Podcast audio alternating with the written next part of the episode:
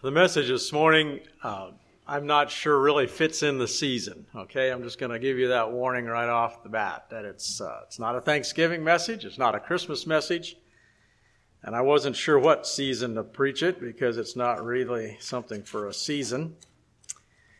And I guess I will kind of warn you if you came this morning kind of looking for one of those messages to kind of get you pumped up, refilled, and ready to charge out for the next week uh, you might have to do a little bit of that on your own this afternoon. It's not necessarily a message like that. It's more of a teaching message, maybe more of a Sunday evening message, but uh, sometimes it's nice if more people hear it. Uh, so it's a Sunday morning message. I've never preached on this subject here before. I understand Jerry has. I was asked recently to go to another church and have a message on this, so I did. So I thought I would share it this morning as a matter of teaching because our culture is changing on this particular subject. And as culture changes, often our views in our Christian settings change. And I think it's good if we know what and why we believe things and why we practice certain things the way we do. Some of you will remember this man and this story a little bit, but uh, used to be a fellow come to church here. Uh, He's often called Little Joe, Joe Horsch. And as he got older, um, and Joe had some limitations, as you know, if you knew him. Uh, he was a single man who um, was very, um, how would I say this? I, I, always enjoyed visiting with him. He was uh, good to visit with, and encouragement, but um, kind of kept to himself and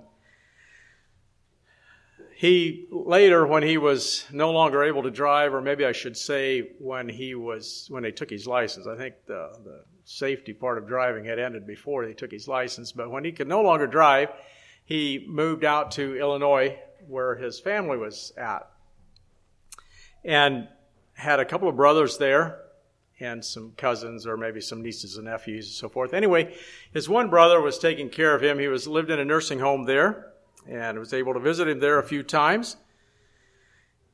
And his brother, that was close to him and taking care of him, passed away rather suddenly from cancer. And then another brother, if I remember the story correctly, uh, passed away as well. And so Joe was kind of left there on his own. I got a call one day when I was still teaching school, because I, I kind of remember the setting when I got the call, and it was a brother in law of Joe's, said he had passed away. And I soon picked up that there was no interest in that area as far as a service or anything, and uh, wanted us to know and wondered if it'd be okay about interment here in our cemetery. And I quickly picked up that this was that there was going to be a cremation. And I said, well, now, oh, I said, if there's cost involved or whatever, I said, as a church, I said, well, we'll be more than happy to take care of it. I tried to kind of, well, I, I think that ship had already sailed, as they say. And so a few days later, UPS showed up at our door with Joe, and uh, Joe spent some time sitting on our uh, counter there in the living room. And uh, that was, I think, probably would have been one of the last things that he would have wanted had he had a choice in it. And I, I could be wrong. Maybe it was his choice. I kind of doubt it. And so Joe's cremains are buried out here in our cemetery. We had a memorial service here for him. And um, he's buried out here. His cremains are. In 1972, and that's basically 50 years ago. 5% of people that died in the U.S. were cremated. Uh, 5%, so not real high. By 1975, it had grown to 7, and by 1985, it was 15%. 1994, it was 20, and 2010, it was 40%, and in 2021, it was basically 58%. So in 50 years, it went from 5% to 58%.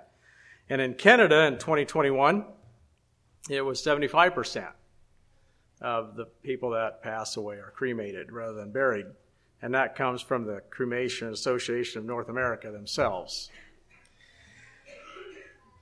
Is it a matter of Is there a biblical answer to this thing or not? We want to look at that this morning. But I want to share a few more things with you as we get there. I talked to Larry Thompson uh, at the funeral home there in Nappanee, and I was a little surprised because he has a lot of old order Amish uh, funerals and Mennonite funerals, and we would say, well, it's kind of a conservative area. But 30% of his funerals that he deals with today are cremations in Nappanee. And he said it would be probably 50% if it were not for the old order Amish. I didn't ask uh, Yoder Culp or Rieth-Rohrer on it. I'm assuming just because of the location and because they have a crematory on the grounds, I'm assuming Yoder Culp would be considerably higher than the 30%. And again, what was at one time a more conservative area. Has Christianity always accepted cremation? And that's a question you might think about. They obviously it's becoming more and more of a practice within uh, Christian circles. And this comes from the Neptune Society, and they are they do help you with your cremation services and so forth. And this is something that they would say right here. Says, while cremation remained popular throughout the battle ravaged empires of Greece and Rome between 1000 BC and 395 AD, mostly for health reasons as well as the need for expedient burial rites for slain warriors, the rise of Christianity under the Emperor Constantine saw a sharp decrease in cremation. So the rise of Christianity, there was a decrease, and other uh, sources will tell you this as well. While cremation remained common practice among Romans, early Christians considered it pagan. Traditional sepulchre entombment remained the preference of Jewish cultures, and by AD 400, earth burial replaced cremation except in rare times of plague and war and it remained the preferred method uh, throughout Europe for the next 1500 years. Cremation, as we know it today, only began a little over 100 years ago. The first dependable um, cremation chamber was developed in Italy in about 1873, and we could read some more there, but we'll go on down. And this I find interesting. While two recorded cremations occurred in North America prior to 1800, so only two that they know about, in America up until 1800. Um, first crematory wasn't built until 1876 in Washington, Pennsylvania. And I'm not sure I understand this, but cremation's popularity surged among Protestant clergy that desired reformation of burial practices, as well as medical professionals' health concerns regarding cemeteries. So, what are the reasons often given for cremation. We hear a lot of reasons given, and um, one of them it's that it's more economical, and it can be, but there are several different ways uh, for cremation. And one of those is what they would call direct cremation. You can have direct burial too, which is pretty inexpensive. In other words, there's no embalming, there's nothing of that. You have to be buried within, I think, 24 hours of death and so forth. That's pretty inexpensive as well. Direct cremation simply means that uh, your body is cremated very soon. Uh, there's no, there, again, there's no embalming, there's no funeral service, there's not much of anything other than, and you just, the body is cremated and the remains uh, may be given to the family or whoever. There's also cremation with embalming. And so that could be if, if you want to wait a little longer for the actual cremation, you embalm first, and especially if there's a, a viewing, you have cremation with embalming and viewing, which each of these become more expensive and actually much more closer to what it costs to simply be embalmed, have a viewing, and be buried like we would. With the uh, generally with cremation and uh, embalming and viewing, you would rent a casket from the funeral home wherever you're uh, going to be at, and so uh, you get the rent a casket, and same one everybody else has rented, I guess, up until that time, or at least, I guess, I don't know if you pick your styles when you rent one or not. And so, again, there's cost in that. So sometimes people say it's more economical, which, again, it can be, but not necessarily the way most people do it. Some people say fire indicates purity and God's presence, and we'll talk about that. Um, some people say, well, it doesn't take a burial plot, so that's better. And others say, well, it speeds up the natural process. And still others maybe do it to avoid the resurrection. And I would say this often that was at one time kind of the idea. Someone wants to make sure their body's destroyed so there's no chance of a resurrection. And of course, we know that's not going to be determined anyway to the resurrection.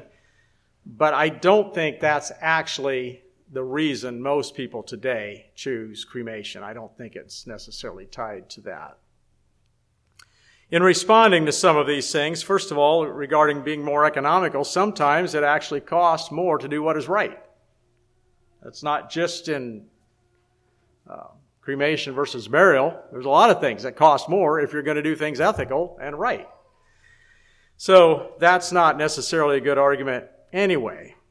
Uh, the idea that fire indicates uh, purity and so forth in God's presence, fire often indicated judgment and even eternal judgment. And we'll see a little bit of that in the scriptures. The fact that it takes up less space. Every person on earth today, and there's about 8 billion of them, we hit the 8 billion mark here recently, and I think you could bury every one of them in the state of Maryland. Everybody on the planet. That gives the rest of the earth a lot of space for, I guess, if there's anybody left, um, they'd have the whole rest of the place. So it's it's not like we're running out of burial grounds. Besides that, there are some places and some islands and some cities where they do uh, bury layer because they do need space, or uh, you have above ground uh, ways of burying as well, so forth. So it's not a real good, real good argument. The idea that it speeds up the natural process um, is not necessarily a great argument. Murder does the same thing because everybody's going to die, but we don't generally suggest that that's a good option because it's it's wrong, it's unethical, it's not right, it's sinful. The Bible talks against it. So we don't just do things to speed up the natural process. That's not. We do things the way God would want us to do things. We have been influenced greatly, I think, in our culture by Eastern religions, and especially Hinduism. Even the Hindus would tell you that they are amazed at how much they believe their religion has influenced Western culture with such things as yoga and uh, natural medicine and uh, things like uh, the very subject we're talking about this morning cremation uh, vegetarianism, and so forth. They will actually tell you they're kind of surprised, even though not, not many people are Hindu. I don't think it's a coincidence that as we see things like cremation take a rise in our culture, was also when a lot of Eastern religion uh, began to have a rise and an influence in our culture as well. In uh, Hinduism, cremation is very important. There's about 3.14 million deaths a year in India. Most of them are cremated. And it says uh, cremation is an extremely important ritual for the Hindus. They believe it releases an individual's spiritual essence from its transitory physical body so it can be reborn. If it is not done, uh, if it's not done uh, properly, it is thought that the soul will be disturbed and not find its way to its proper place in the afterlife and come back and haunt living relatives. Fire is the chosen method to dispose of the dead because it is association with purity and power and to scare away harmful ghosts, demons, and spirits. And then it talks about some of its gods and so forth. Um, it is interesting that They will tell you that, and this we talk about the environment, and uh, we hear all about how bad cows are and that kind of thing. It's kind of interesting. that it says every year 50 to 60 million trees are burned. This is in India alone during cremations in India, which results in about 8 million tons of carbon dioxide or greenhouse gas emissions. Air pollution, deforestation, and large quantities of ash, which are later thrown into rivers, adding to the toxicity, toxicity of the waters, pose great environmental problems. Kind of interesting. You don't hear much about that, but you hear about how bad the cows are. Anyway, not everyone is cremated in India. Holy men, lepers, and people with smallpox have, smallpox have traditionally been buried, with holy men traditionally buried in a vertical position, preserved in salt. And they don't, um, I don't think they, children under two, I don't think they cremate as well because of the fact that um, they haven't they don't need purification yet. They're still okay. They're, they haven't sinned. And so they don't have to worry about that. So has that, has that influenced our, what we do in this culture? And we can look a lot more at some of the cultures around the world. And one time, Cindy and I were in at Yoder Culp for uh, viewing. And interesting, a number of people there uh, were apparently monks. I'm thinking maybe Tibetan.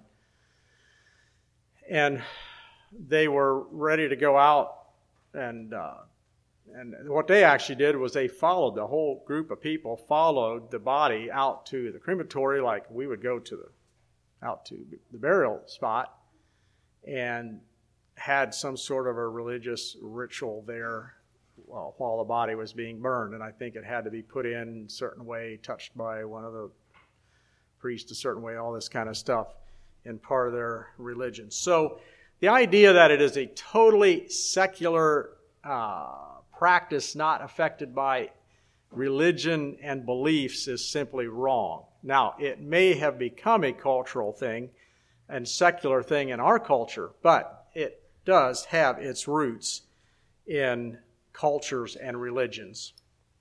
Turn with me to Genesis chapter 1 as we think about reasons for burial. Genesis chapter 1, verses, uh, ch- uh, verses 26 and 27. And I want to explain a couple of things here as we look at these. It says,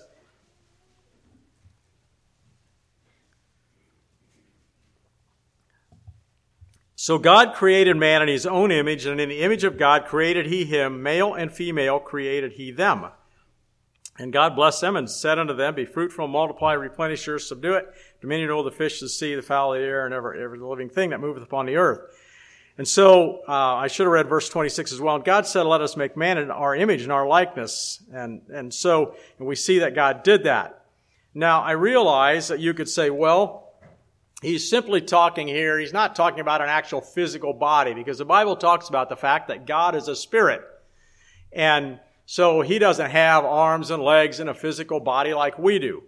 But there is something about the way God created man and says he was created in his image that we respect the bodies that God made for us. Our bodies are something that God created and to be respected even after we die. Now I realize people die in different situations in different settings and sometimes burial has to be done differently than other times. A lot of our forefathers traveled from Europe here. Their, their family died while at sea and they needed to be buried at sea. I realize that. Not everyone can have a burial like we do here. But the idea is there still needs to be a respect for the body. If you go over to chapter 2, verse 7, it says, and the Lord formed man of the dust of the ground and breathed into his nostrils the breath of life, and man became a living soul. And over in chapter 3, verse 19, though, it says, In the sweat of thy face shalt thou eat bread till thou return in, unto the ground, for out of it wast thou taken, for dust thou art, and dust thou shalt return. Because of sin, and because of man's uh, failure to obey God, the curse came upon humanity and people die. That's just the way it is. And so our bodies now will return to the earth from where they were taken until the resurrection. We understand that. There is a time of separation. Turn on over to Genesis chapter 9 as we think about this idea of God respecting the body and connecting how we treat other people, how we treat people's bodies, and life and death in the body, and how he connects it back to being created in his image. So in chapter 9, verses 5 and 6, it says, And surely your blood of your lives will I require, at the hand of every beast will I require at the hand of man at the hand of every man's brother will I require the life of man. Whoso sheddeth man's blood, by man shall his blood be shed. For in the image of God made he man. So he connects the idea of if you kill someone, you shed someone's blood, and they are killed, you are to be put to death because, why? Because they were made and created in the image of God. And again, I know that's more than just the physical shape and body. And I'm not here to say this morning that God's walking around in a physical body like we are. But the fact is, God created man in his image, gave him a body, and said, You don't destroy that body. You don't kill that person. You don't harm that body. Let's turn to the New Testament. We'll come back to the Old a little bit later. If you turn to the New Testament, I want to go to Colossians chapter 2, first of all.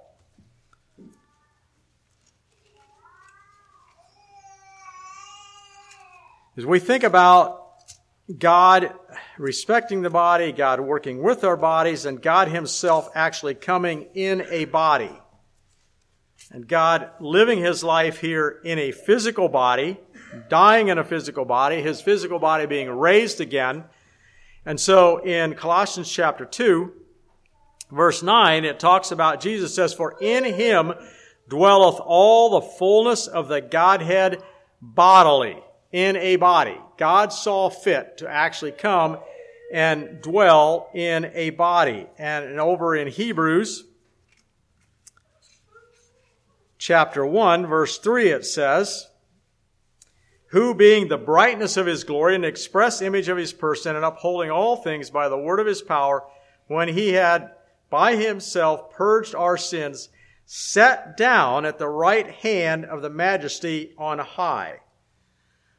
Jesus Christ still has the body, a resurrected body. He showed his resurrected body to Thomas. Particularly, he said, Look, here are the scars. Here you can see this. And it says he sat down at the right hand of the Father. And how that all is, I'm not sure, but I know that uh, Stephen saw him standing at the right hand of the Father.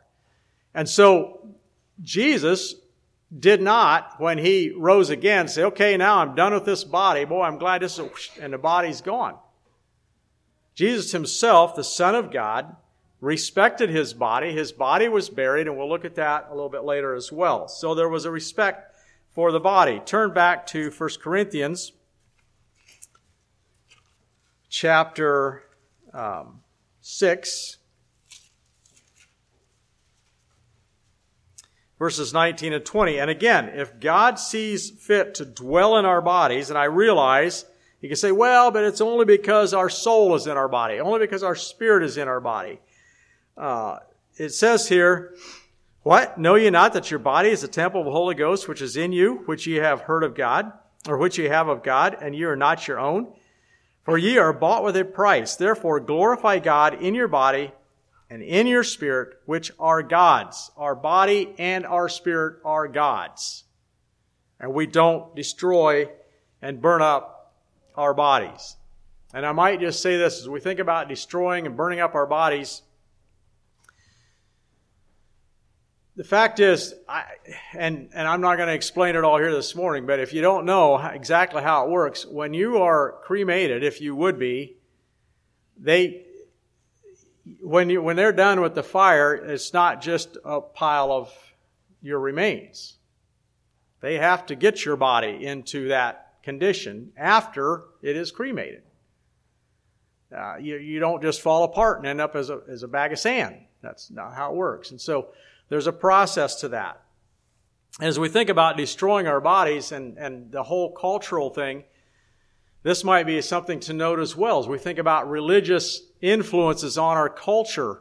And we, I talked a little bit about Hinduism, and it's now outlawed in India, but for many generations in India, it was uh, the practice uh, maybe you've heard of this, of widow burning, where when a man died, his wife was cremated with him. And some did it voluntarily and some by compulsion, but they were uh, they were cremated. They would put on the, the pyre with the husband or in that setting, and, and they were burned together for some of their religious reasons.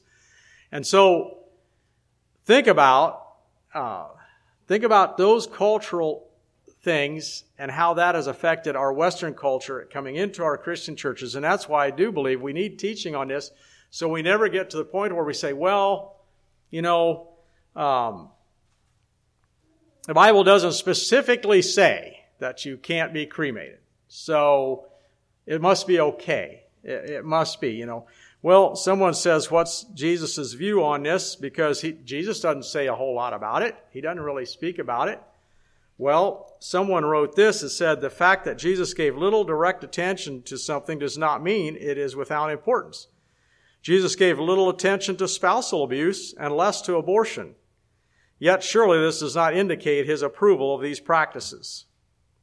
And then it does go on and talk about Jesus talking about some of the uh, burial things and so forth. We will look at that.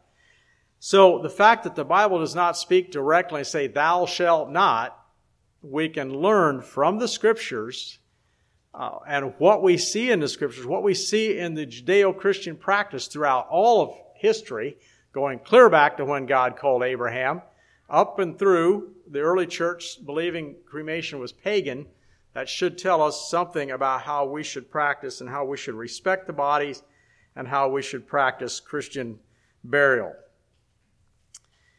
Go with me to Matthew chapter 26.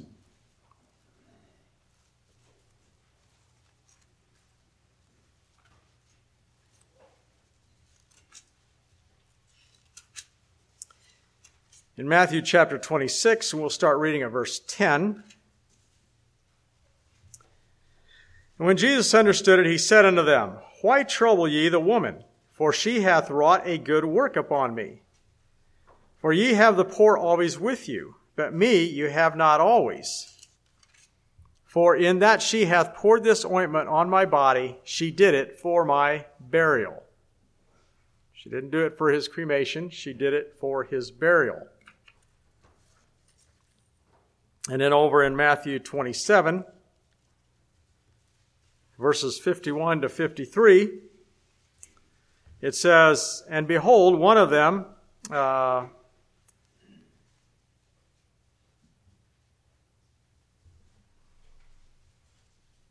I'm in the wrong chapter. I'm sorry.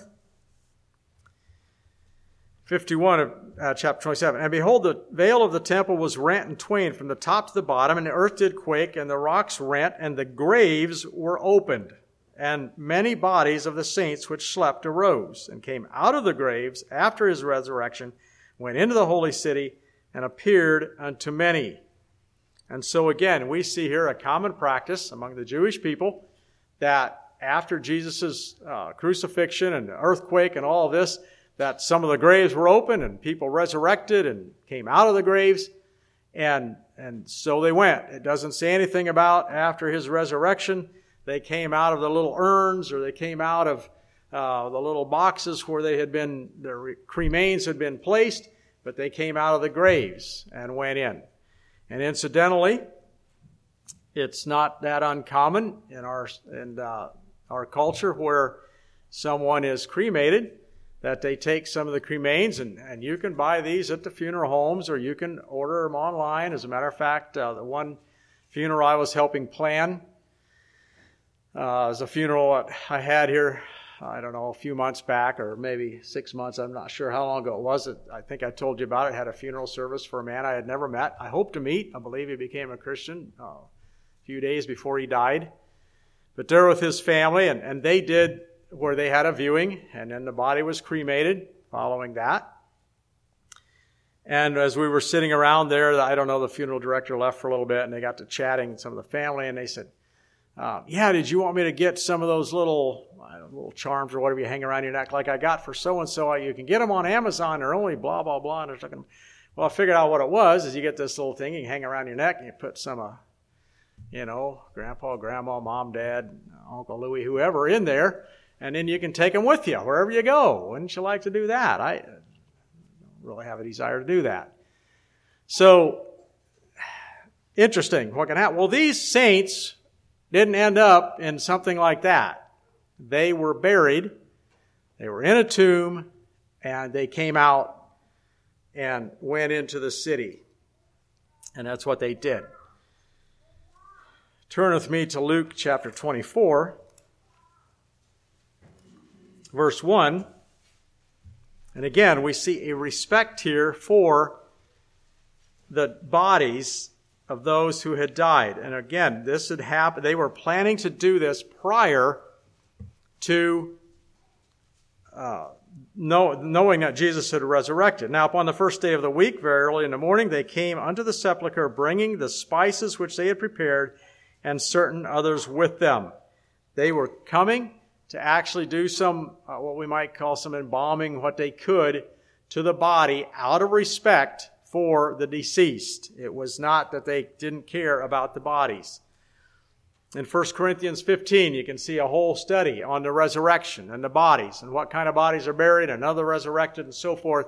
But you can see that there as well. Turn to uh, 1 Thessalonians.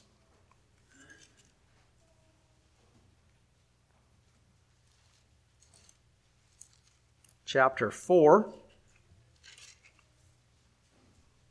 verses 13 to 18. But I would not have you to be ignorant, brethren, concerning them which are asleep, that ye sorrow not, even as others which have no hope. For if we believe that Jesus died and rose again, even so also uh, them also which sleep in Jesus will God bring with him. For this we say unto you by the word of the Lord, that we which are alive and remain unto the coming of the Lord shall not prevent or precede them which are asleep. For the Lord himself shall descend from heaven with a shout, with the voice of the archangel, with the trump of God, and the dead in Christ shall rise first. Then we which are alive and remain shall be caught up together with them in the clouds to meet the Lord in the air, and so shall we ever be with the Lord. Wherefore, comfort one another with these words. Let's go back to Acts.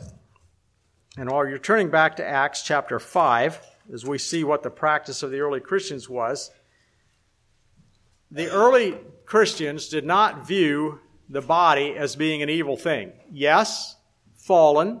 Yes, we can sin in our bodies, but not the body as sinful in and of itself. However, the Gnostics of that time did.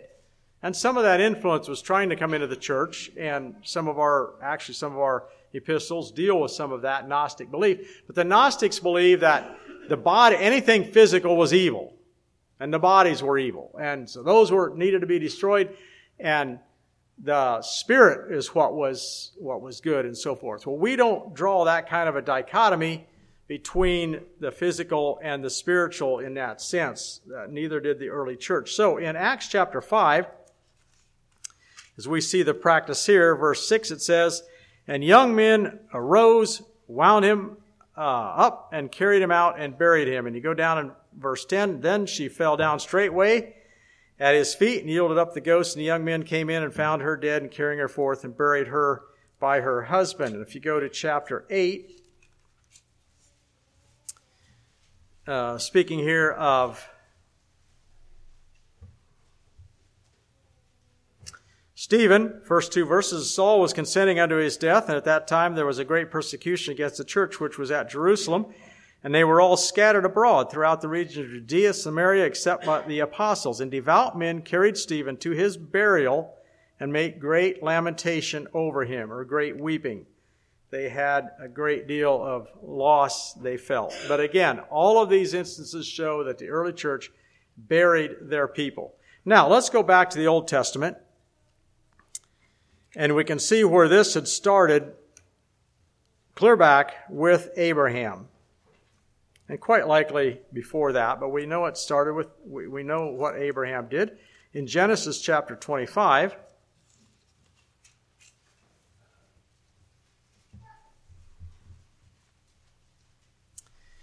in verse 10 it says, The field which Abraham purchased of the sons of Heth, there was Abraham buried and Sarah his wife. Go over to chapter 49. We can see this practice continuing in the family.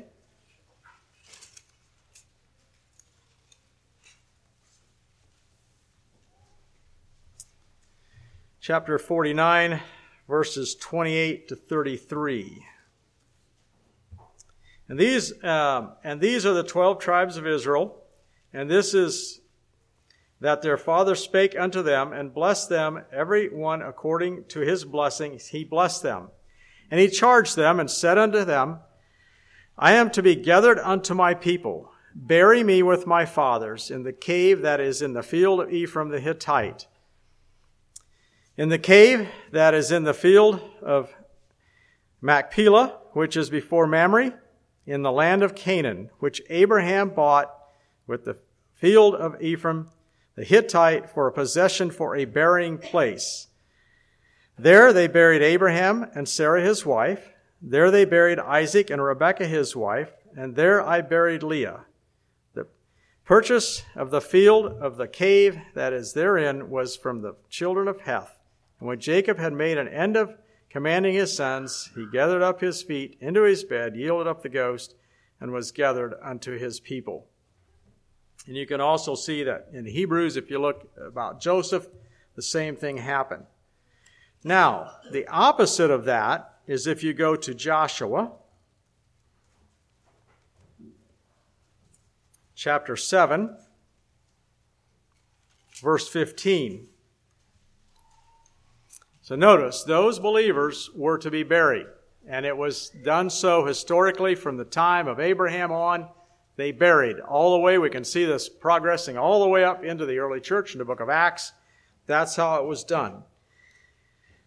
In Joshua chapter 7 verse 15 though it says, And it shall be that he that is taken with the accursed thing shall be burnt with fire, he and all that he hath, because he hath transgressed the covenant of the Lord, and because he hath wrought folly in Israel.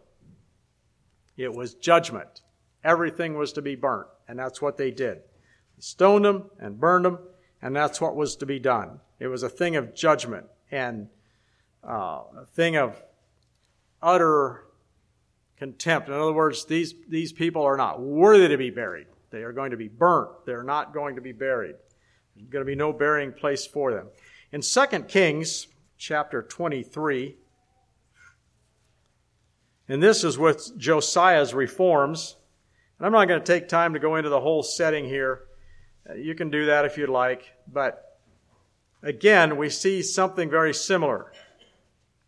In 2 Kings chapter 23, verse 20 says, And he slew all the priests of the high places that were upon that were there upon the altars, and burned men's bones upon them, and returned to Jerusalem.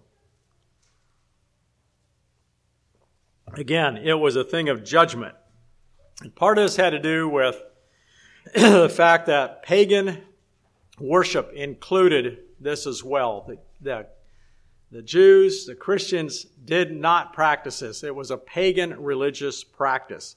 However, there were times of judgment like this, even within Judaism, but it was not done to people who were uh, respected who were saints, and even those who were not were often buried. It was really a thing of judgment when they were burned. And so you see that in pagan religions and Eastern religions. And so this morning, as we think about it, uh, why, will we be affected by what our culture is doing? Well, often the church is. And people begin to get accustomed to what the culture is doing. Well, if everybody's doing it, it must not be too bad. It must be not so, well, whatever, whatever. And I would say that that's not the way it should be. Rather, wouldn't it be better if instead of this, uh, this thing of 5% back 50 years ago to going up here to, I don't know where the percentage is going to end, Canada at 75%, cremations. In the early church, it shifted and cremations became a thing almost of the past, except for necessity, because of Christian influence. Now, I realize part of that had to do with Constantinian ideas and, and making the church or making the state Christian and so forth, but it did at least pick up those practices. It didn't go the other way. So, could we, as a Christian people, rather influence the culture rather than allow the culture to influence us? I think we can. And so, what I would like to just end with is this let the body of Christ treat our physical bodies with respect in life and death. Not just in death, not just in life, but let the body of Christ treat our physical bodies with respect in life and in death. Let's pray. Father in heaven, thank you for giving us direction in your word. Thank you, Lord, that we can do things the way that you would want us to, that we can honor and glorify you in our bodies and in our spirits, in our souls.